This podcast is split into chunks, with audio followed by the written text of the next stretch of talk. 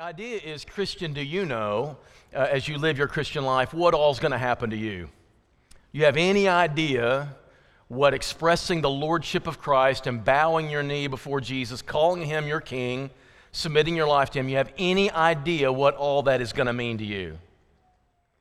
Do you all know what all exactly that's going to entail? And the answer to that is, well, yeah, but no. And that's the same thing with Mary, do you know? The problem with Mary, do you know, in my opinion, used to be that of course she knew, right? Because there's an angel that gives kind of like a, an explanation. She knows. God comes to her and lets her know what's about to happen. But even with what you know, there's an awful lot that you don't. Other people have had a problem with this song too. I want to show you some memes that have come up about this song. Mary, did you know? And somebody says, Yes, Gabriel told me everything, Luke 1. That was my objection. Obviously, God told him. Here's another one you'll see.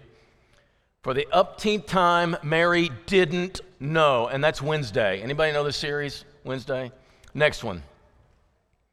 Batman and Robin. Robin says, Mary, did you know?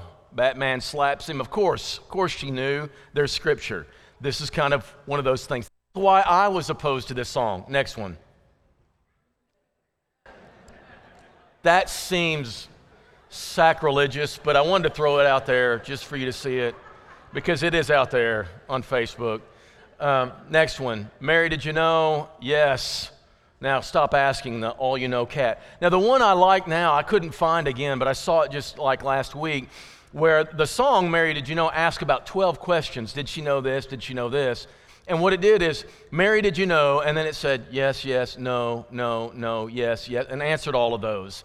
I couldn't find it. I'd love to to done that. The reason I did not like the song is because we know she knew something. And I thought that was enough to negate the whole thought of the song, but it's one of those classic ones where the tune is so enticing, but the wording just seemed weird to me. It's a lot like Hallelujah by Leonard Cohen, a beautiful, somber song, but I have no idea what the words mean. Same thing with a song that we were had PJs with Santa the other night. Charlotte did a great job once again of planning that thing. Kids had a great time. But Elliot just insisted on following me around singing a Christmas song. Now, see if you know the rest of the words of this song. Last Christmas, I gave you my heart. The very next day. Stupid song. It is absolutely terrible and Elliot's following me around. This sweet little girl I always thought was great. She's terrible. She's a demon. And she's following around singing that song, the top of her lungs. She gets Colby to join her. And all the way through the night, I'm about to go nuts because that the tune stays in your head. You sing it for days. I was singing it this morning, and the words make absolutely no sense. It's what I thought about Mary, did you know? But I thought about our own Christian lives. We have Scripture, we have the Holy Spirit, we have the church to help us, but are there large segments of your life where you have to live with mystery? You don't really know what God's doing here or why He's handling us the way He does. Do you have any moments like that? Christian, do you know? Well, yeah, I know. I've got the revelation of God, but you know what? There's an awful lot in life I just can't figure out. What I love about this Christmas story, we have in Scripture what we call the Christmas story. It's not just a a song with carols and sweet little storylines and plays and you put with fudge and all that stuff. Mary demonstrates for us a very important skill that if you're going to live this life of mystery, if you're going to live through the confusion that will come up in your life, if you're going to hang on to faith and the lordship of Jesus in a lifetime where there's things that come up you'll never quite understand, if you're going to do that, you better learn something from Mary. I want you to learn the Christmas skill a Christmas skill. We don't think of it this way, but it is. This is a skill that she demonstrated for us. And I want to show it to you. You know it for the classic story, right? Cuddling that new baby, hours old. They're in Bethlehem. They're not even from this town, but they're having to be here for the census. And so they're here alone with a few family members probably, and suddenly comes this very enthusiastic, animated knock at the door, people demanding to come in. Just, I've got to come in and see him. See him? Yeah, we got to come in and see your baby. What do you mean? Opens the door and there's these smelly shepherds. You know, those people who spend a lot of time outside, when they come into your house, it smells like outside, it smells kind of like a dog smell. They smell funny and they want to hold the baby and they talk about something that they experienced out there in the fields out there. They heard this heavenly choir and it talked about what this baby was going to do. And you know what it says of Mary in that text?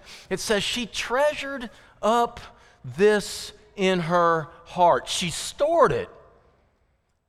Doesn't understand all it means. She knows some things. She knows He's going to deliver humanity from their sin. She knows he's going to be the king over his people for the rest of eternity. But, but there's a lot of gaps in that, y'all. There's daily life gaps in that. And so she's hearing what these shepherds are saying, which seems so utterly impossible. What does it all mean? I don't know, but I'm going to store it right here. I'm just going to store it in my heart.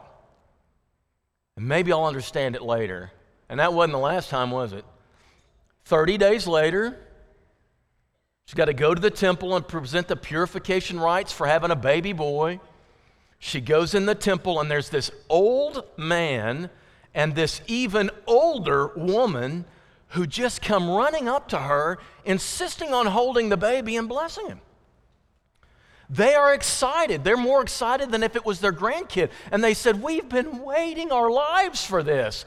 She's like, I have, I've waited 10 months for this. How can you say you've waited your entire life for this? It doesn't make sense. Well, God's told them they will not die till they see the hope of Israel. And now they're looking into the face of the hope of Israel. And they want to, and they say amazing things that Mary can't possibly grasp. And what does she do? She stores them in her heart.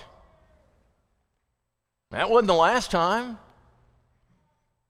A few days later, they're back at the house, right? And in comes some foreign dignitaries with very expensive gifts. These people are from countries away, the other side of the world. And they come into the house bringing these gifts and they bow down to this boy. Who is this boy to them?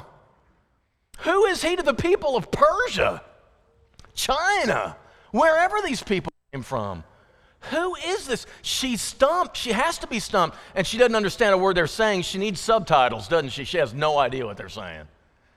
But it's obvious they're honoring this boy, and she has no idea what, what, what, what does he mean to them. And she just, what does she do? She stores it in her heart. And then there's one more installment of the storage unit. It's when he's 12. They take him to the temple again. On the way home, they realize he's not with them. They're frantic as any parent would be, and they go running around for three days trying to find him. And finally, he's in the temple and he's in dialogue and discussion with all these people. And they're like, What are you doing here? Here's the text. Well read a moment ago. Lengthy reading, I know. His parents saw him, they were astonished. His mother said, Son, why have you treated us like this?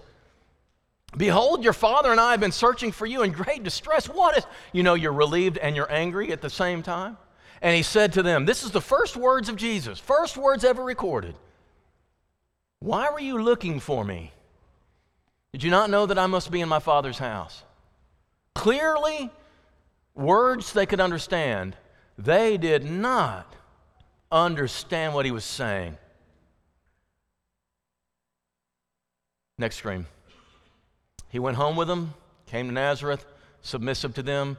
His mother didn't understand it, but what did she do with it?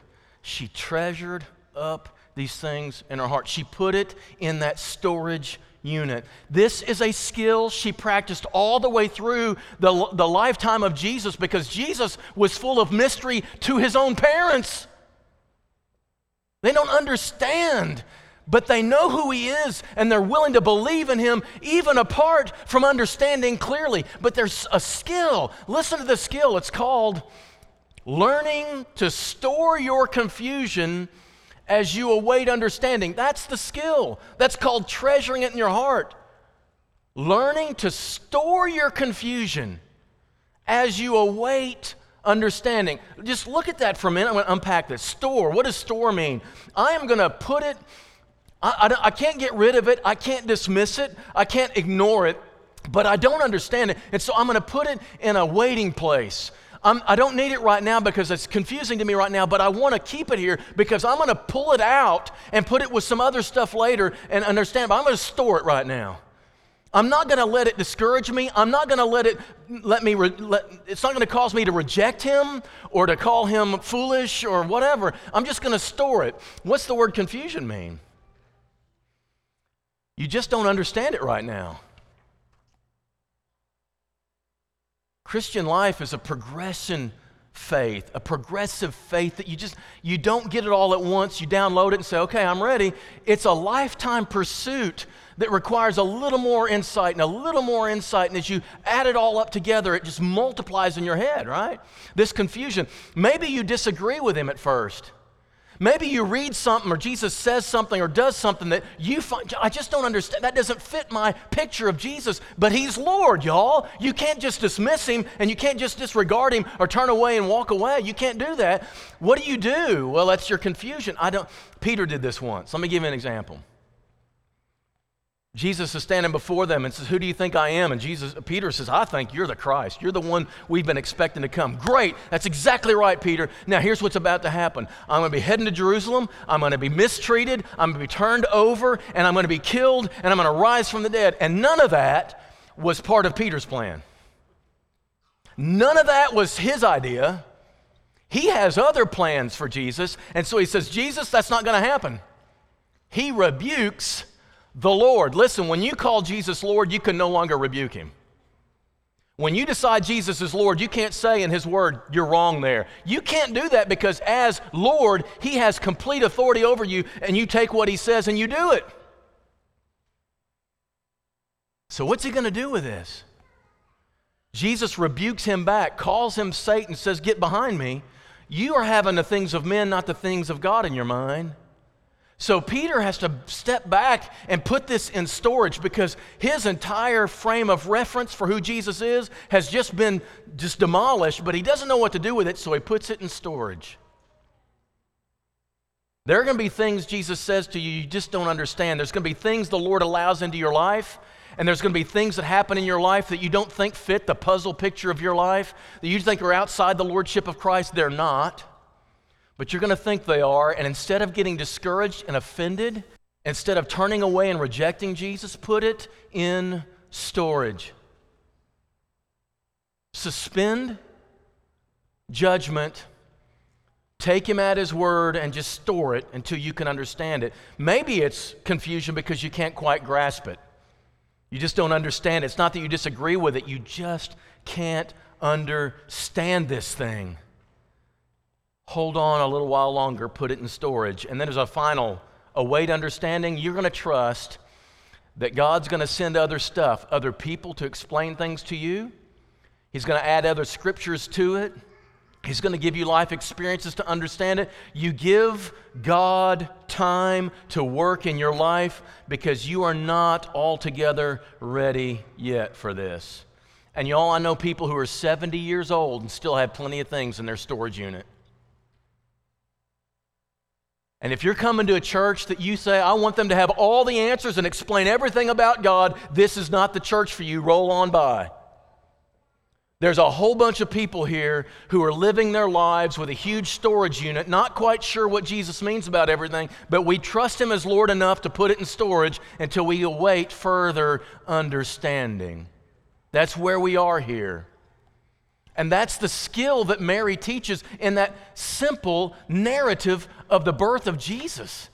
It's like she's saying, I don't understand this boy. Listen, when you don't understand your teenager, don't get uptight about it. Mary and Joseph didn't understand theirs either, and it was Jesus.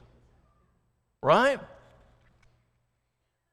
Can you think of times, scripture, where people didn't understand him? Why did you pick Matthew? The tax collector. Why are you eating at his house? And there's a whole bunch of Pharisees and scribes who completely disregard Jesus for the rest of his entire ministry because of this scene right here. And you know what? The disciples don't get it either. I guarantee you, the zealot doesn't understand the picking of Matthew. I guarantee it as it's going along. But you know what they do? They put it in storage because he's the Lord. The way Jesus works, is confusing sometimes. Why does he take so long? Why does he say no for so long? Why does he withhold this or why does he do this? I don't know why he does it, but I'm going to tell you this He's still Lord. He's still Lord, and you still follow him, and you just put that stuff in storage. What about a hard teaching? Are there any hard teachings that you're like, I don't know if I get this or not? You know, this rich young ruler comes up, and Jesus says he has to give up all, he has to give away, sell all that he has, and give to the poor. And the disciples are just like, their, their mouth falls open. You know why? Because they thought he's only rich because God is pleased with him and blessing him. And, you are, and yet you're telling him that he's got to do something, he lacks something? I'm talking to a bunch of rich people right now. Can I tell you this? It's harder for a camel to go through the eye of a needle than for you to be saved. Is that a little stumper? Put that in your storage unit.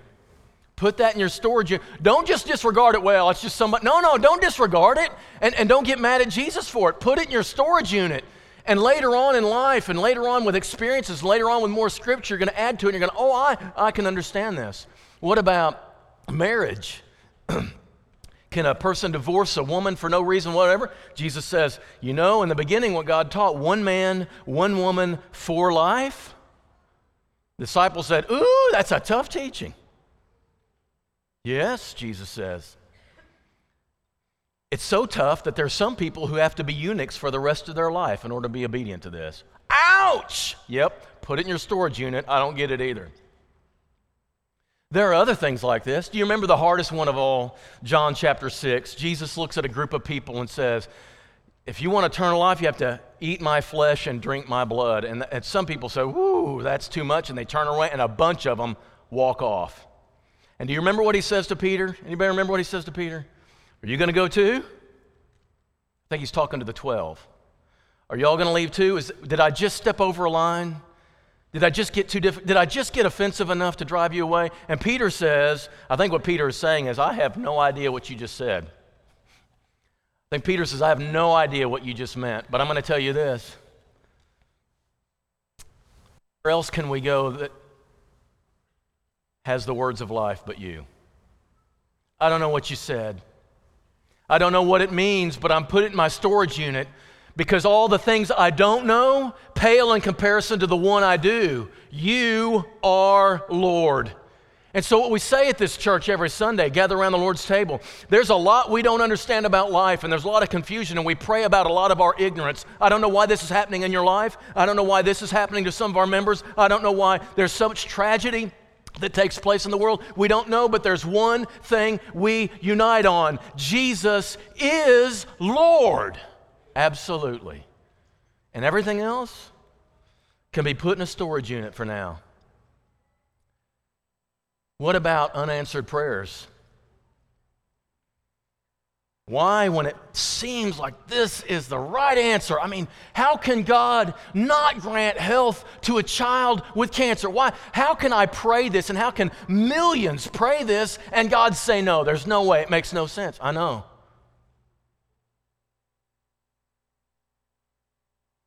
But God sometimes says no. Don't ask me why I'm not his press secretary. I'm no better than anybody else explaining this. But while I'm ignorant of that, I still declare to you Jesus is Lord. Jesus is not unaware of how mysterious he is to us. He knows full well in our humanity that we're going to struggle with him. And there's this one scene that I think I just want to share with you where he addresses this issue. He's full, uh, fully aware of how confusing he can be, and he just comes right in the front door and says, Let me address this. He doesn't answer it. There's a difference between him addressing it and him answering it. He doesn't answer, he addresses, and I want you to hear it. It's to John the Baptist. Now, there's this thing that Jesus has, his program, his, what would you call it, job description, and here's what he says in Luke chapter 4, he unrolls the scroll. You remember this in his own hometown. And he says, The Spirit of the Lord is upon me. He's anointed me. Proclaim good news to the poor. The poor are going to get a chance to hear the gospel, right? Proclaim liberty to the captives. There are people unfairly in prison, and they're going to be uh, set free. sent me to proclaim liberty, uh, uh, the recovering of sight to the blind. I'm going to I'm gonna make blind people able to see. Set at liberty those who are oppressed by diseases and illnesses and other things. This is my job description. And, every, and he proclaims it. And John the Baptist believes this too. He knows this very well. And so John the Baptist is going around and he's, he's doing his work as a forerunner of Jesus. He's a cousin as well. He's the first one. He came along and he said, Hey, there's the one, there's the Lamb of God who takes away the sin of the world, looking straight at and pointing straight at Jesus, sending a lot of his disciples to him. So this man, is, and, and, and Jesus calls him the greatest man who ever lived. But there's John, and what he decides to do is Herod Antipas is married to his brother's wife, and it's totally unlawful, unbiblical for him to do that. And so John the Baptist, in the face of power, says, You can't have your brother's wife. This is wrong. And he, he's put in prison for a long, long, long time. But he knows the mission of Jesus, and one of those is to free the captives, you know? And he's sitting there going, Jesus is going to take care of this. Jesus is going to take care of this. I'm just going to wait. Jesus gets into his miraculous ministry. It's amazing. He's done nearly everything he describes there and more. He's done all these things heal the sick, give sight to the blind, cleanse the lepers, all that stuff. And now it should be John's turn. The faithful John, the greatest man who ever lived by Jesus' own word, and he's languishing in prison. Time continues to pass, and not a word and not an act from Jesus for him. His disciples keep coming back to him in prison, John's disciples, and they come back and they say, Man, Jesus is doing incredible stuff. You ought to see it. Well, I'd love to. I'd love to, but I don't have freedom of movement. And surely he's going to get up my way and he's going to take care of me too, except that Jesus never does.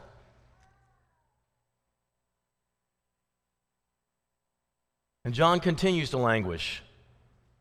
His own disciples appeal to intervene, and John sends his own message. And here is what that message is. When John heard in prison about the deeds of Christ, he, started, he heard about them from his disciples. He sent word to his disciples through his disciples, said, Are you the one who's to come, or shall we look for another? What? John, you know better than anybody who he is. What has happened to you? But John's like, he's not acting fast enough.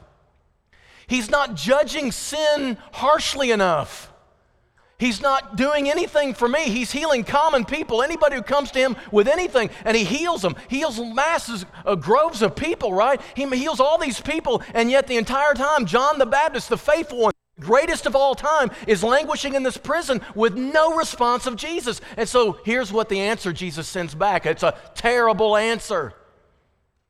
You go tell John what you're seeing and hearing. The blind receive their sight, and the lame walk, and, and, the lepers are cleansed, and the deaf hear, and the dead are raised up. All these amazing things. That's a terrible answer. Because John's sitting there going, I love that you're doing this. Why don't you do a little something for me? You ever feel this way? We're a church that believes in the power of God. I believe those miracles. You believe those miracles happen? I know it's crazy. You don't see them today like that, but I believe they happen. And that presents a problem for Jesus, doesn't it? If they ever happen, they can still happen. So why doesn't He do something for us? Do you know believers who've been in a spot where they sit there and go, why doesn't He do just, just a little bit of something for me? I know He can. And as if he could read our minds, I love this last line. It's the strangest line of all, but it's the line that tells me Jesus is aware of how mysterious he is to us. Blessed is the one who's not offended by me. Why would somebody be offended by Jesus? Why would we be offended by the one we gather around the table who died for us? Why, why would he offend us? Why is it? So, he, it's a tendency. It's a propensity. It's, it's a possibility. He says, I understand why you would be. I can understand why John the Baptist would. This is an answer first to John the Baptist. Don't be offended by the fact that you're going to die there and I'm not going to do anything for you, John. Don't stop believing. Trust what you know, but I'm not rescuing you. That's a tough pill to swallow. I could understand why he would be offended, but here's, here's the thing for us Offense comes not because Jesus can't do something. If Jesus can't do it, we can't be offended because it's not a choice he's making. He just can't do it. But we know that he can, don't we? We as a church know that our Lord can do anything. In fact, he says, Don't pray to me without believing I can do anything. But here's the thing if he doesn't do something, it's not because he can't, it's because he's chosen not to, and that can be offensive. That can get right there in my head. You have your child sick as can be, other people's children might be healed, but for some reason yours is not. Does this stick in your head? I know that he could have. He chose not to. I know people with gender dysphoria struggling with their identity, and they're coming up with all sorts of ideas of how they can treat that. How can a God let somebody go through a struggle like that? Listen, I don't know. Sexual orientation. I have a desire toward the same sex, and it's a, it's, it's a natural thing in there. I think it happens to people. People have this. What do they do about it? And why doesn't God rescue me and deliver me from this? Why doesn't He deliver me from depression? Why does He make these godly men of these men of God that we've all known suddenly lose their minds and, and they have they, they have Alzheimer's and they can't even think anymore? Why would they why would He let that happen to godly people? Why, why would He do that? Y'all, the fact that He can perform miracles, but He often doesn't for us, creates a place where we could be offended, and we think the following ways. We can think this way He's silent. We say if He's silent, He's really absent. That's not true, but offended minds conclude that. If he's not active in this situation right here, he's not concerned about me. That's not true, but offended people can feel this way. He refuses to rescue you. It's rejection of you. That's not true, but offended minds think this way. You will conclude God acts for other people, but he, he, something's wrong with me why he won't act for me. That's not true, but that's what an offended mind will think. What do you do about this? Why doesn't he do this?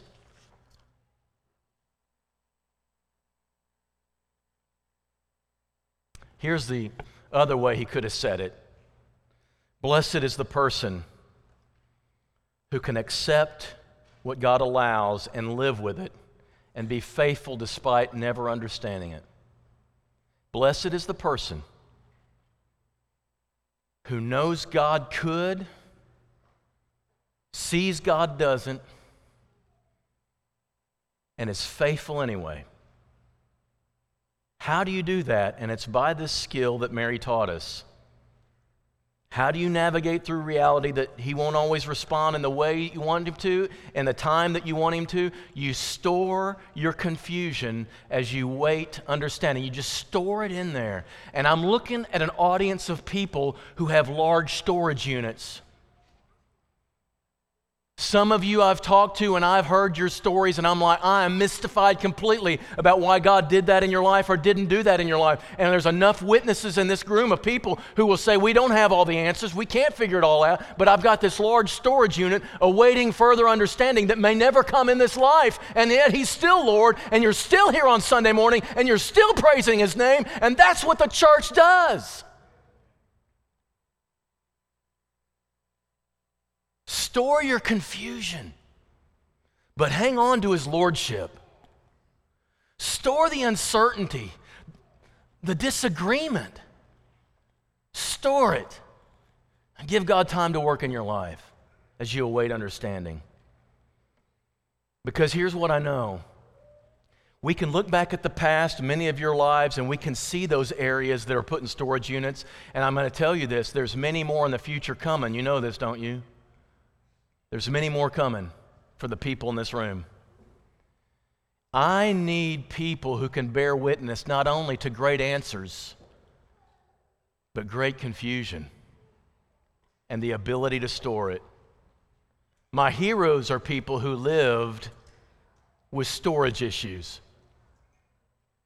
Lots of stuff they didn't understand, but they did understand the Lordship of Christ. And so here we are. And I want to say, Christian, do you know? Do you know? Christian, do you know? Well, yeah, we know a lot. God's given us revelation. That's a lot. He's given us a Holy Spirit, a resident presence of Himself. That's amazing. He's given us a church with incredible wisdom and insight on a lot of things, but there's still a lot of mystery in our lives. Do you know? Yes and no. For everything that's no, we know what to do with it. Mary, in that incredible gift she gives us in the birth narrative, says, Store it in your heart till you can await understanding. If you decide today, as we're going to give you a chance to, if you decide to make Jesus Lord of your life today, we're going to celebrate with you this morning. It's the greatest thing the church can witness. It's the greatest thing we can witness to make Jesus Lord of your life. But do not hear me say, when He become Lord of your life, all of a sudden everything becomes clearer and everything's sharper and you understand things and things will clear up. That's not true. It's not true. But you will have the one truth that's the most important of all that when there's a lot of confusion, all that other stuff can be put in storage, but you keep Jesus Lord of your life, you're going to be okay. You can await understanding at some point in time. So, this morning, if there's anybody subject to the invitation, you're ready to make Jesus Lord. Say, I'm going to dethrone myself. That's called confessing sin. I'm going to dethrone myself. I'm going to put Jesus on the throne. I'm going to bow my knee, and for the rest of my life, I'm going to confess Him as Lord. Be immersed in the waters of baptism. Declare what that is and join the rest of us with large storage units, but certainty about the Lordship of Christ. And if you're ready for that, we are too, to watch it as we stand as we sing together.